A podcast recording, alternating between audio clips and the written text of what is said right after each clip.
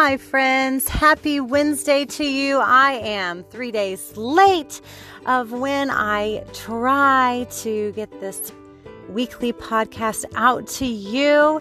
And I guess let's just say better late than never. If you know me, um, you are going to say, well, I mean, such is Melody. That is life. She, I'm always late. And so if you, if you are a dear friend of mine, you tease me about it, and that's just fine. So, three days late is what you're going to count me as today. So, anyway, I cannot wait to talk more with you about this Feast of First Fruits. I have learned so much in the last several weeks, just really diving in, rolling up my sleeves, and just really praying for the Spirit to discern and rightly divide God's word in my life. Won't you join me? Come on in. Let's see what God has in store for His girls today.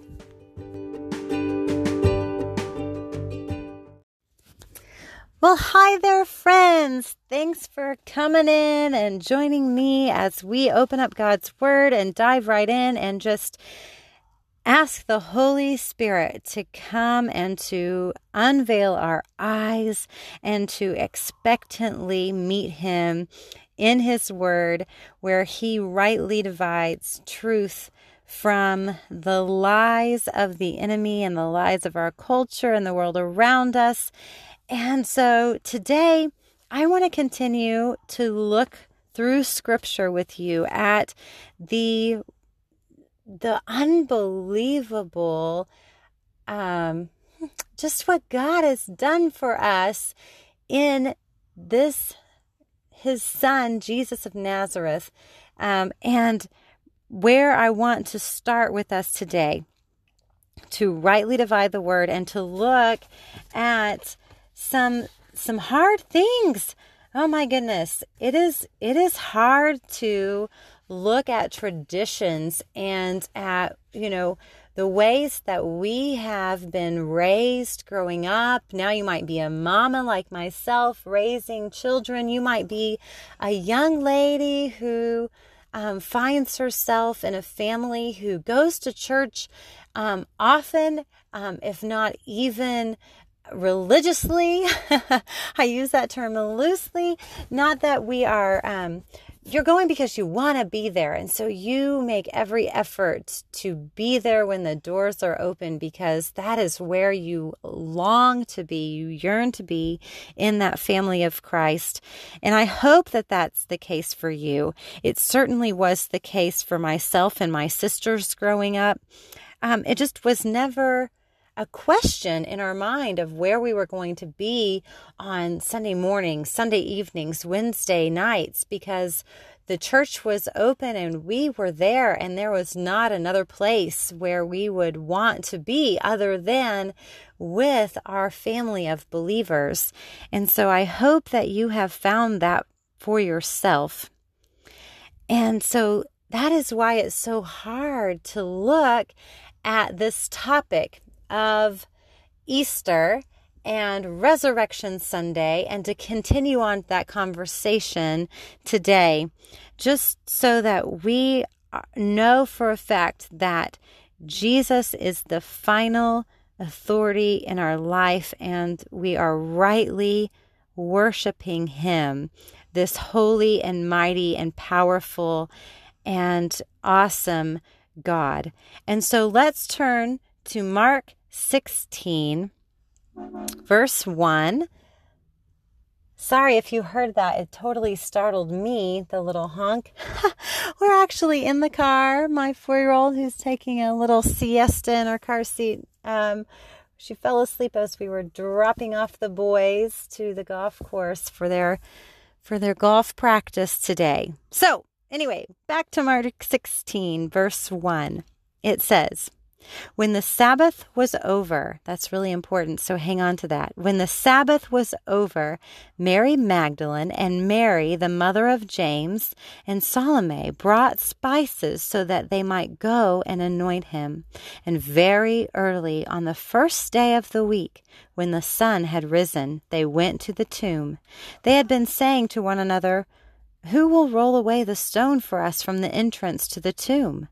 When they looked up, they saw that the stone, which was very large, had already been rolled back. As they entered the tomb, they saw a young man dressed in a white robe sitting on the right side, and they were alarmed. But he said to them, Do not be alarmed. You are looking for Jesus of Nazareth, who was crucified. He has been raised. He is not here. Look, there is the place they laid him. But go, tell his disciples and Peter that he is going ahead of you to Galilee. There you will see him, just as he told you. So they went out and fled from the tomb, for terror and amazement had seized them. And they said nothing to anyone, for they were afraid. Now, after he rose early on the first day of the week, he appeared first to Mary Magdalene, from whom he had cast out seven demons. She went out and told those who had been with him while they were mourning and weeping. But when they heard that he was alive and had been seen by her, they would not believe it. After this, he appeared in another form to two of them as they were walking into the country, and they went back and told the rest, but they did not believe them. Later, he appeared to the eleven themselves as they were sitting at the table, and he upbraided them for their lack of faith and stubbornness, because they had not believed those who saw him after he had risen. And he said to them, Go into all the world and proclaim the good news to the whole creation. The one who believes and is baptized will be saved, but the one who does not believe will be condemned. And these signs will accompany those who believe. By using my name, they will cast out demons. They will speak in new tongues. They will pick up snakes in their hands. And if they drink any deadly thing, it will not hurt them. They will lay their hands on the sick, and they will recover. So then the Lord Jesus, after he had spoken to them, was taken up into heaven and sat down at the right hand of God. And they went out and proclaimed the good news everywhere, while the Lord worked with them and confirmed the message by the signs that accompanied it. Isn't that amazing? Our Lord Jesus, risen from the dead, come back to life as our first fruits, fulfilling that foreshadowing that God had instilled in the offering of first fruits, the festival that he told the Israelites through Moses to establish and keep. And so let's jump to Leviticus 23, verse 9. Leviticus 23, verse 9, and we're going to look at this establishment of that first fruits feast. It says, The Lord spoke to Moses, Speak to the people of Israel and say to them, When you enter the land that I am giving you, that is the promised land, and you reap its harvest, you shall bring the sheaf of the first fruits of your harvest to the priest. He shall raise the sheaf before the Lord, that you may find acceptance. On the day after the Sabbath, the priest shall raise it. Okay, pause right there. Do you remember how I told you to mark that, make a mental note of what it first said at the account of the resurrection? It says, on verse 1, chapter 16. When the Sabbath was over, Mary Magdalene and Mary, the mother of James and Sol- Salome, bought spices so that they might go and anoint him. And very early on the first day of the week, when the sun had risen, they went to the tomb. The Sabbath was over. It was the day after, and they were there at the tomb to witness Jesus becoming the first fruits, the first risen from the dead. Okay, back to Leviticus 23, verse 12. On the day when you raise the sheaf, you shall offer a lamb a year old without blemish as a burnt offering to the Lord, and the grain offering with it shall be two tenths of an ephah of choice flour mixed with oil, an offering by fire of pleasing odor to the Lord. And the drink offering with it shall be of wine, one fourth of a hin. You shall eat no bread or parched grain or fresh ears until that very day until you have brought the offering of your God. It is a statute forever throughout your generations in all your settlements. I think this is so cool that I don't know about you. When God says forever, I can take it to the bank. You can too. That He means forever throughout your generations in all your settlements. What I am learning through studying our heritage, which is of Jewish descent, right? Jesus was a Jew. He practiced all of these festivals when he walked the earth. He himself, as God, commanded us to keep these seven festivals.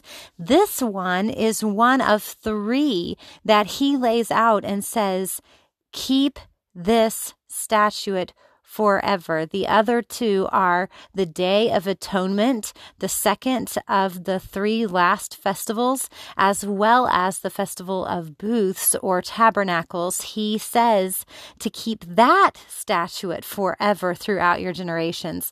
And so this is our heritage. This is what God laid out for us to see as a mirror, a reflection of what He was going to do, what he has done, and from our point, looking forward, what he will accomplish on the last three festivals that are still yet to be fulfilled, that will be fulfilled on Christ's second coming. It is amazing, amazing. And so when we miss that Jesus died on the Sunday, following the Passover and the Feast of Unleavened Bread, and he was the first fruits offered up to God and as a thanksgiving to all that he has done for us to cleanse us from our sins, to cleanse the world of sin, to make the um, to make atonement for the earth being fallen from the sin. Um, because as you know, if you look back in Genesis, what did God command Adam to do? To tend the garden. And I love this that if you read the account that we read about Mary and Jesus coming to her, and she she doesn't recognize Jesus, she recognizes him as a gardener in this garden where the tomb was, where the body was laid to rest, and then not there. The stone was rolled away. So, what does this mean for you and me today? What does this mean?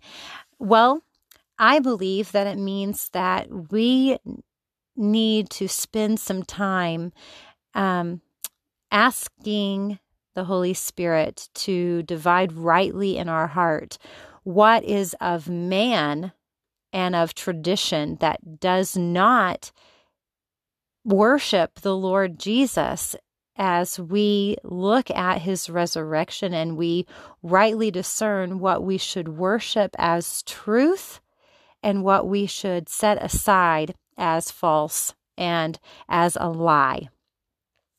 And that is what Eve and Adam were not able to do in the garden. And thankfully, we have the helper. We have the Holy Spirit that helps us to rightly discern the lie from the truth.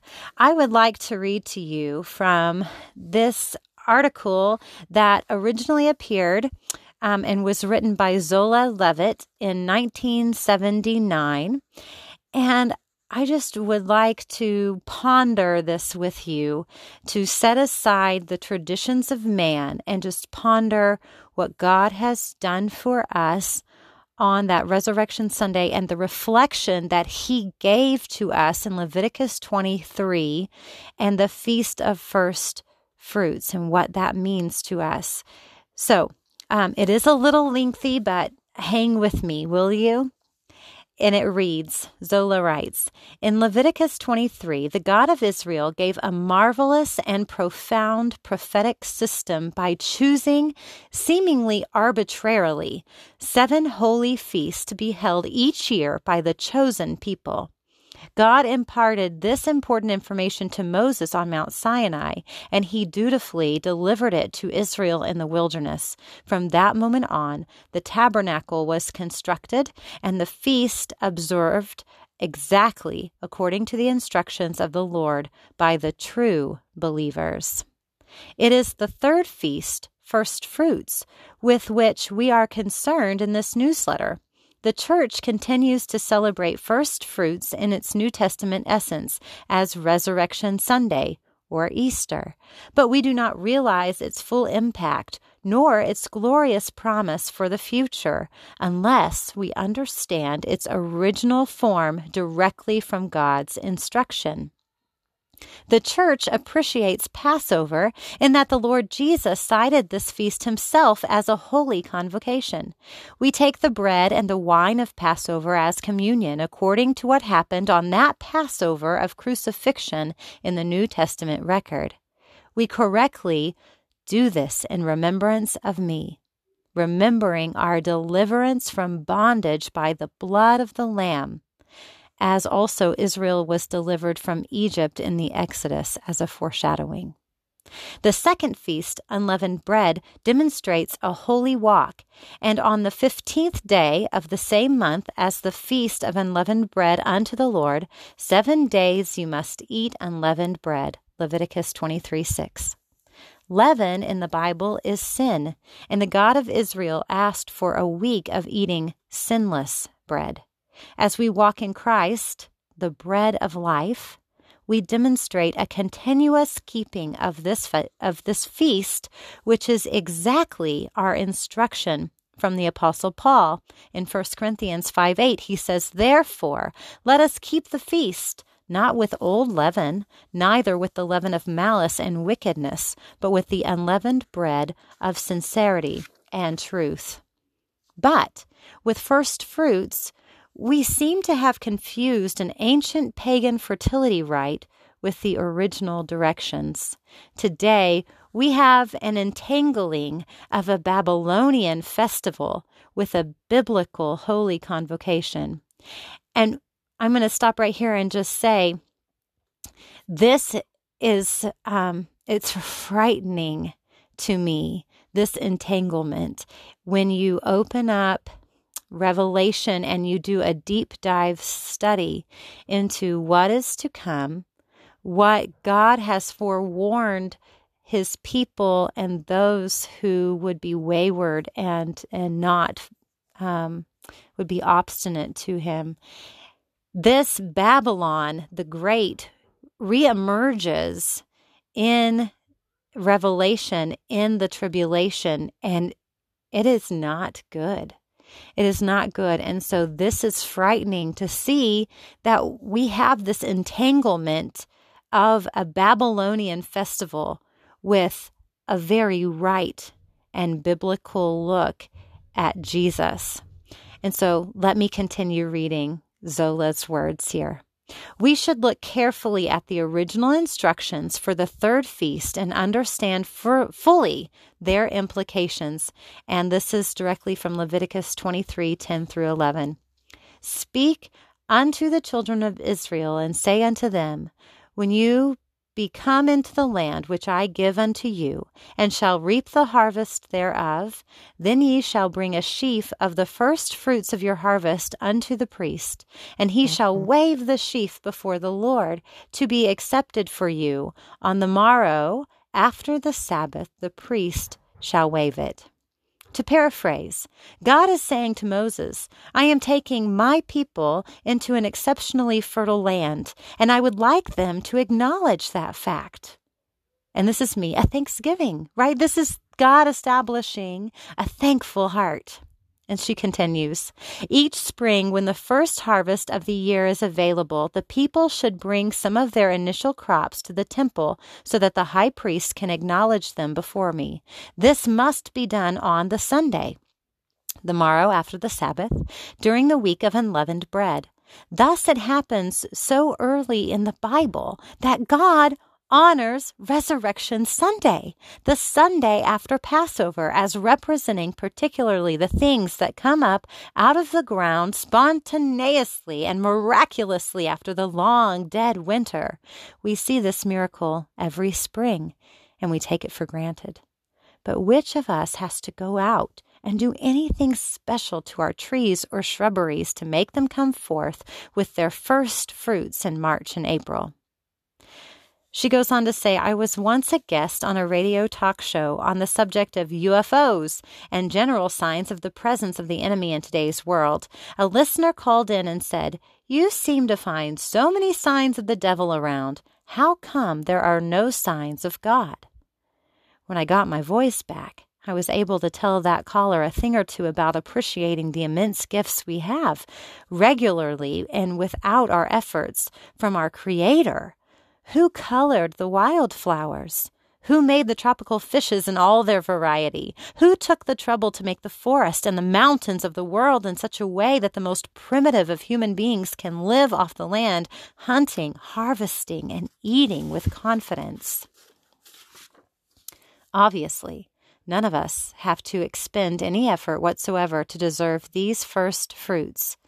They are the free gift of God, as is our coming resurrection.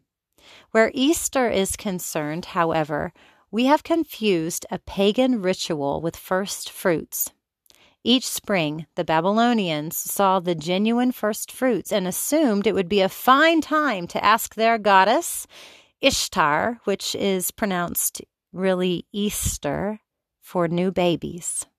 They worshipped the things in nature re- which represented fertility, such as the rabbit and the egg.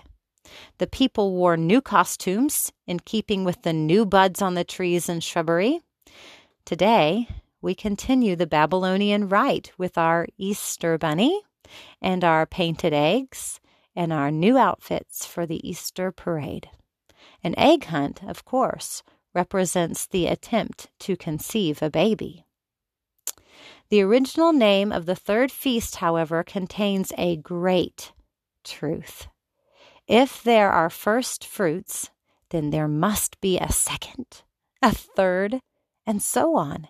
And that is the true meaning of this Sunday, this Resurrection Sunday. We do not merely celebrate the resurrection of the Lord on first fruits, but more so the resurrection of the entire church. That the Lord rose from the dead is cause for great wonder and blessing. But are we really surprised? He could raise the dead himself. He could walk on water. He could feed the thousands. The greater miracle is that we, ordinary, mortal, earthly sinners, will all rise, as Paul presented so clearly. For as in Adam all die, even so in Christ shall all be made alive. But every man in his own order, Christ the firstfruits, afterward they that are Christ's at his coming. 1 Corinthians 15 22 and 23. Those in Adam die since all descendants are of sinning original father, we've inherited his terrible tendency. But in Christ, we are made alive again, and this will happen in some given order, as the scripture tells us. Christ is the first fruits. His number was one. Obviously, the dead in Christ shall rise first, 1 Thessalonians 4 16 through 17. Jesus celebrated first fruits in the appropriate manner by rising from the dead on that day. He also gave the Father his proper first fruits offering. Graves were opened and dead people rose and were seen after his resurrection in Jerusalem. Matthew 27:53 Our Lord, not unlike any farmer of the soil, gratefully brought before the Father a a few early crops of what would be a magnificent harvest later on. We sometimes fail to note that Jesus was not only or was not the only deceased person to rise on that miraculous day mm-hmm. of first fruits. And I would beg you, this is me speaking, I would beg you to go back and look at that account in Matthew chapter 27 towards the end of that passage. It is phenomenal to open that up and read it and be like, whoa, whoa. So back to what Zola wrote. Those he brought forth from their graves represent a type of the church. We too shall be brought forth from our graves for the big fall harvest, the rapture at the Feast of Trumpets. It was not only then the Lord's resurrection that demonstrates our promise, but also the resurrection of those chosen saints of the time, which assures us of our own triumph. Isn't that amazing to ponder over? And I just pray that you just have the Holy Spirit. Lord God, give us the wisdom of this teaching and understanding as we open up our Bibles and as we dutifully, responsibly, and enthusiastically seek you to understand this truth for ourselves. Thus, clearly in his Passion Week, the Lord celebrated the f- first three feasts each in the appropriate manner. He was crucified on Passover, answering to the blood of the Lamb, which had gotten the chosen people out of slavery to begin with. He was buried on unleavened bread, and he said, This bread is my body. A case of a dead man arranging his own burial at the appropriate time. And he was raised on first fruits as a demonstration of the future resurrection of the church that wasn't the end of the Lord's ministry on earth, even though we assume he was inactive after that. As a matter of fact, he continued regarding his promise to the disciples in John 14 to send the Holy Spirit. The fourth feast Pentecost occurs 50 days after first fruits, and you can read about that in Leviticus 23, verses 15 through 16.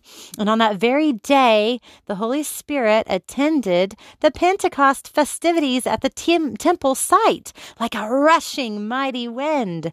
Pentecost represents the summer harvest, a larger harvest than first fruits but not so large as the fall crops. And the Holy Spirit harvested 3,000 people. Acts chapter 2, verse 41. You can read about that. On the occasion when the law came, Israel had made a golden calf. And by God's direction, 3,000 were killed. Exodus 32 28. And now, on Pentecost, the same number were returned to the chosen people. The law or letter kills or condemns, but the Spirit gives life.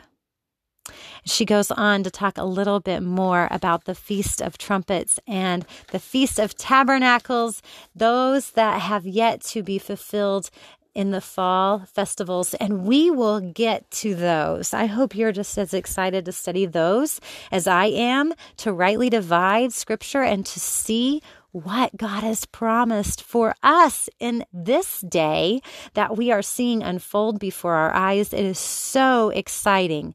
But as we wrestle with this text today, as we wrestle with understanding this festival, this festival of first fruits, and what it means to us as the body of believers, the church today, knowing our roots and rightly dividing the traditions of men versus what God has ordained for us to see where the Messiah is has fingerprints all over it for us. So, I just want to point us to um, something that just hit me really hard in the last couple of days, just wrestling with this myself and um, and asking the Holy Spirit to give me wisdom to teach my children and to rightly divide the lie of the enemy from the truth of what first fruits and resurrection Sunday really means to us as believers in Christ. I want you to turn to 2 Kings chapter 19. Actually, let me back us up one more chapter to chapter 18. And in 2 Kings chapter 18, if you have never read through 1st or 2nd Kings, these are the histories of the kingdoms that happened after King David passed the reins to Solomon and then Solomon passed the reins to his sons, and then a split happened, and there and and Israel was divided into the northern kingdom and the southern kingdom. The northern kingdom was known as Israel, the southern kingdom was known as Judah. The northern kingdom did what was detestable in the eyes of the Lord. They never had a good king. They never repented and came back to the Lord. They worshiped other idols and other gods, and they had high places where they would sacrifice to these other gods, and they had um, other means of worshiping these false gods and false idols. And in Judah, the, the kingdom of Judah, they had some bad kings, but they also had some good kings, kings that did right in the eyes of the Lord, that held to his decrees, that that obeyed his commandments. However, if you read from First Kings after David and Solomon, and Solomon slipped away from the ways of the Lord, um, and then kings wrestled over this in Judah all the way to Second Kings chapter 18. And this is the first king that we see, Hezekiah, that comes in to the throne of Judah. And he, when he began reigning, he was 25 years old. So in today's time, you know, that is still a youthful age, a, a very youthful, a youthful age. And, um, he reigned 29 years in Jerusalem, it tells us, and it tells us who his mother was. She was a, a daughter of Zechariah. And then in verse 3, it tells us this He did what was right in the sight of the Lord, just as his ancestor David had done. Okay, there are other kings that have this attribute listed to their name, but it really is the continuation of what King Hezekiah did in the next verses that set him miraculously apart from any of the other kings, all the way back to David. And in verse 4, it says this He removed the high places broke down the pillars and cut down the sacred pole. He broke in pieces the bronze serpent that Moses had made, for until those days the people of Israel had made offerings to it. It was called Nehushtan. He, he trusted in the Lord God of Israel, so that there was no one like him among all the kings of Judah after him, or among those who were before him. For he held fast to the Lord, He did not depart from following him, but kept the commandments that the Lord commanded Moses. The Lord was with him wherever he went. He prospered. Now, I don't know about you, but I yearn to be a, a girl, a mom, a woman, a wife, um, all of those things. I yearn to be um, what the Lord has called me to be. But the most important thing that I, I yearn for is to be a girl after God's own heart. And I hope you listening to this that that is what your heart's desire is as well. And if and if it's not, I would offer to you that um, that you lay it all at Jesus's feet and ask Him to to put that desire into your heart. So the difference here that we see in the reign of Hezekiah, and and it continues to tell you uh, that he goes on, he he brings his the whole kingdom of Judah back into right relationship with God because of his example and his absolute cleansing of everything that was not of the Lord. And he saves Judah. He saves Judah because he is repentant and he puts forth this example. And so all of Judah follows him back to the Lord, which is a, a miracle. It's wonderful. Um, this does not happen in all of the the kings that say that they they trusted in the Lord and that he did right in the sight of the Lord, because they didn't take it the full step. They didn't go all the way and break down everything that kept them from rightly worshiping the Lord. And it always brought demise to the people and to themselves. It always brought um, destruction upon them because they did not fully trust in God. They did not rightly get rid of the things in their lives that would be stumbling blocks for them. And Jesus tells us to guard our heart and guard our mind and to worship Him in truth and in spirit. And so, as we ponder all of all of these things today that I've presented to you, as far as, you know, uh, Ishtar, which is really pronounced Easter, this goddess, and and what all of those things truly mean to us that we have let slip into those touchy feely places, um, you know, that we celebrate with family and those manly traditions, those man made traditions. Um, I'm struggling with you. Uh, and I just, I pray that, that the Spirit helps us to wrestle through it together and that we come to a place where we understand that the Lord's way is so much better and so much richer and so much more abundant and it brings so much more hope.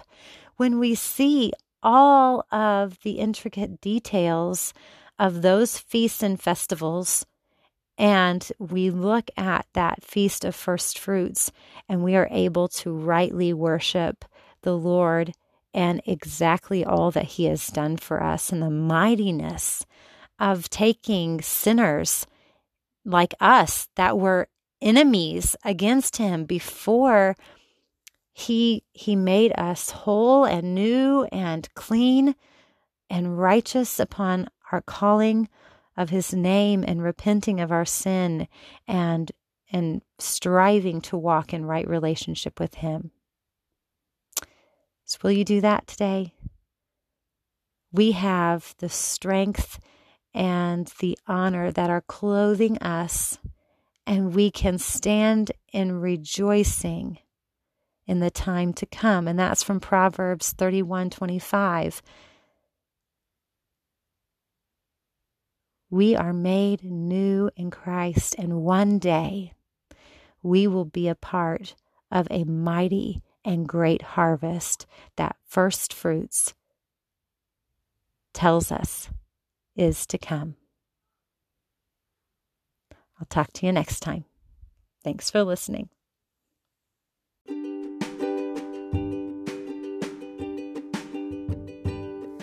Hey, ladies, I would love for you to connect with me. You can do that by visiting anchor.fm forward slash for God's girls.